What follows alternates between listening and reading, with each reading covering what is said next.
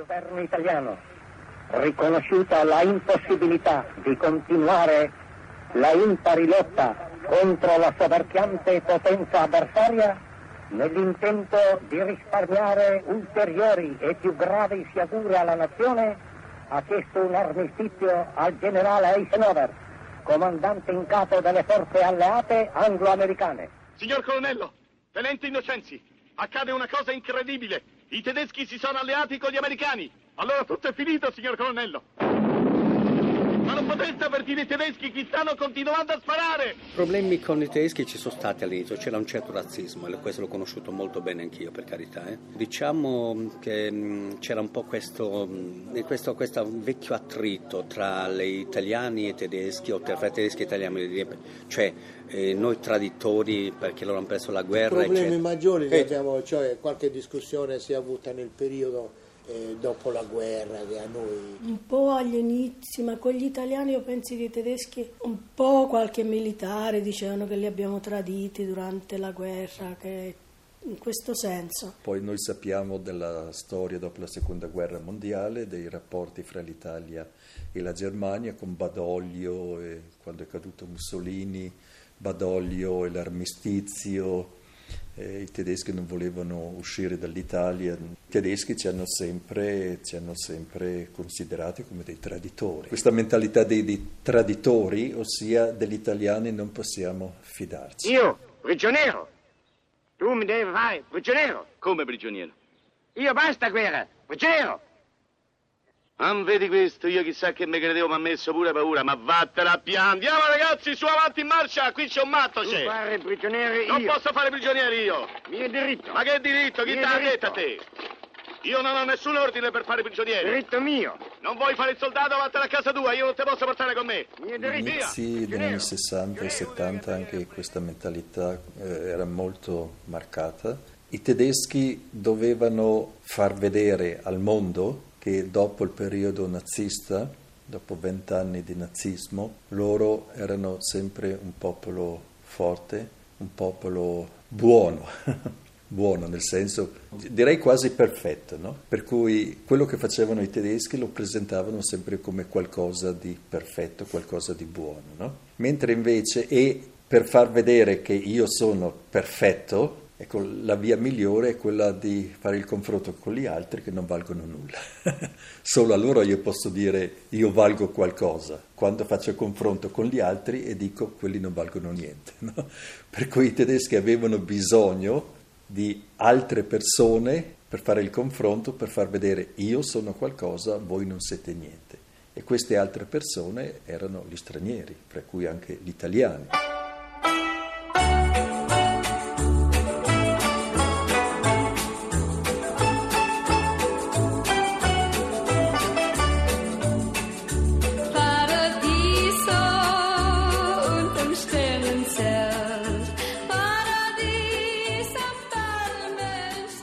Spaghetti fresca così, no? Perché la guerra non era troppo, aveva 10-12 anni che era finita, quelli che avevano fatto la guerra, come non ci odiavano a noi?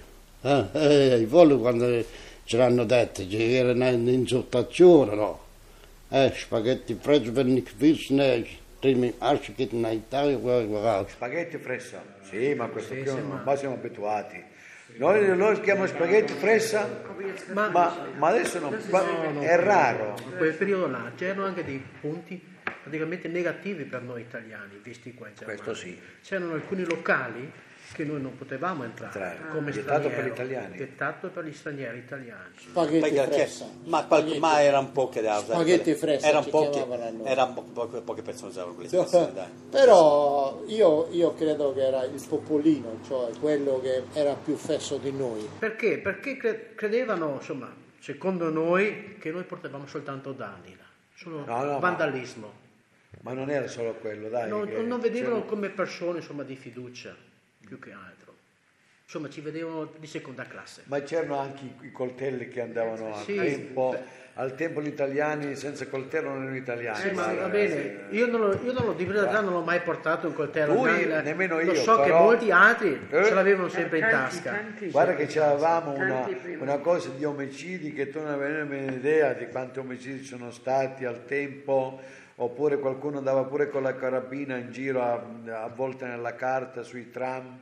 Dobbiamo dire la verità come, come, perché poi non è che soltanto di uno, poi c'è stato come una catena di montaggio che tutti dicevano, ah, vedi, allora qui gli italiani non devono venire più. Dei ladri. Io ricordo eh, quando ho sposato mia moglie, io ho abitato per tre anni prima del matrimonio qui 500 metri più avanti, una famiglia italo-tedesca, la moglie era del mio paese, il marito era tedesco di queste zone, poi ho conosciuto lì mia moglie e ci siamo sposati. Ricordo che il vecchio Opa, che adesso è morto, abitava qui di fronte, quando ha saputo che mia moglie sposava un italiano, così parlando con i vicini diceva oh adesso dobbiamo chiudere due volte le porte e le finestre, viene un italiano fra di noi. Ecco, c'era questa mentalità e anche questo sui posti di lavoro. Schöne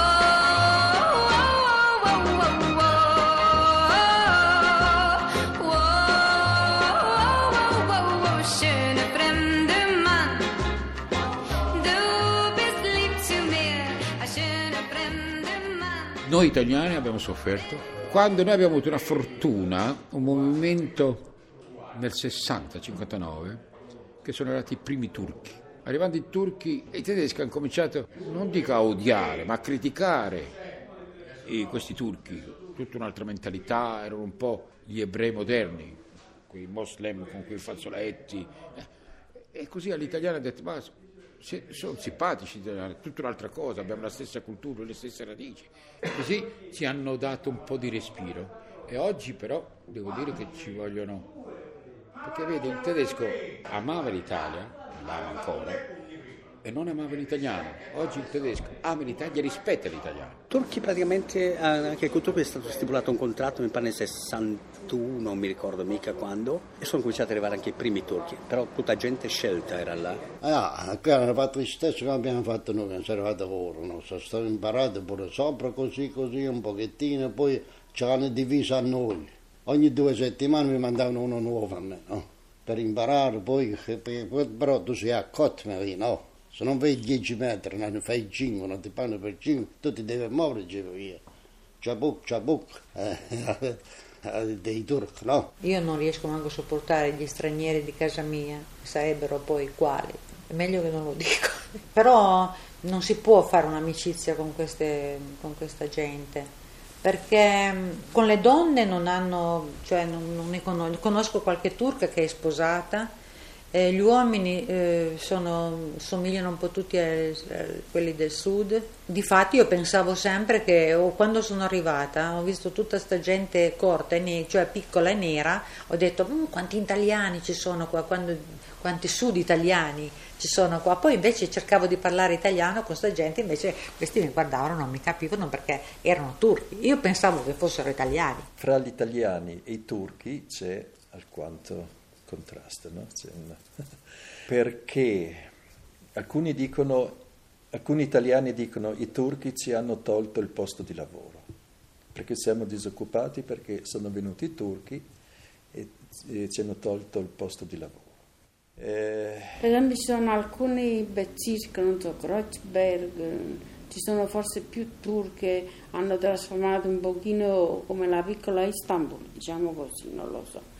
E forse questo non fa tanto piacere ai tedeschi, perché giustamente, eh, se poi mm, è anche giusto penso per loro, allora diventa Turchia e forse questa è la paura anche un pochino dei tedeschi. Mentre invece i turchi, eh, i turchi, i tedeschi dicono ma gli italiani in sé sono dei nostri, abbiamo la stessa cultura, la stessa civiltà cristiana, abbiamo, abbiamo avuto i rapporti, Italia e Germania sono sempre stati in sé dei rapporti culturali anche molto profondi, eh, sia culturali sia economici, eh, sia anche turistici del tempo libero, eccetera. Non ci sono diversità grosse, la diversità grossa è con i turchi, per cui i tedeschi dimenticano i problemi delle altre nazionalità e assumono il problema turco come unico problema grosso che esiste al giorno d'oggi qui in Germania.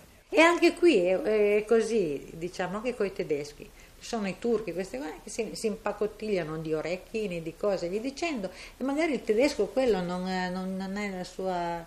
Io mi ricordo, mi viene in mente quello che mi diceva mia nonna.